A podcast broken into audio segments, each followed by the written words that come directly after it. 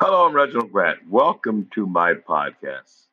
Leadership matters. We all know that true leadership inspires the best in people.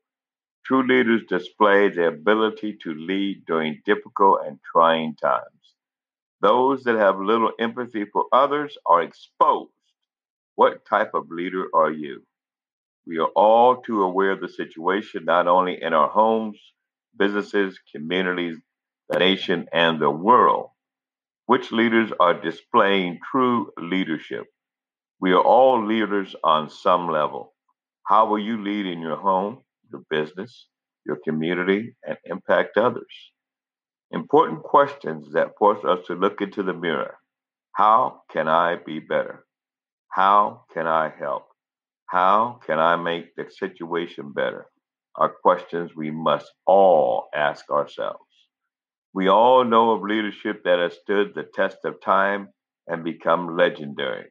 We all have those that we respect and admire. We also have those we feel and or know lack the qualities of a true leader and exhibit those leadership traits. During the current crisis, many of those in leadership positions have not done a great job. Again, I ask the question what will you do as a leader? Make sound decisions, empower others, uplift those around you.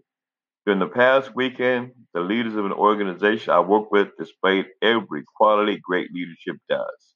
Under extreme duress, in a difficult situation, they handled it well. Perfection, no, but they addressed every problem head on and didn't bury their heads in the sand, nor did they shirk their duties. I am proud to be a board member of the National Alliance of African American Athletes, the Alliance. Website NAAAA.com. That's four A's. The presenters of the Watkins Award for Scholar Athletes for the past 29 years. The award is the premier award in the nation for high school African American male scholar athletes. Alumni include 150 or 120 or so, 55 plus professional athletes, Rhodes Scholars, Heisman winners, first round draft picks, political figures, attorneys, social activists, businessmen, educators, and so much more. This past weekend, six finalists and one regional awardee were honored, mentored, and uplifted. Supported by their families and the Watkins Village, I am so proud to have had the opportunity to meet those future leaders and all the people involved with the program.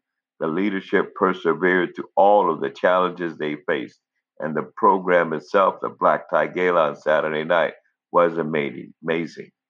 My hats off to the leadership of the Alliance. They lead by example. What will you do when adversity is in your path? I'm Reginald Grant. You can find me at reginaldgrant.com.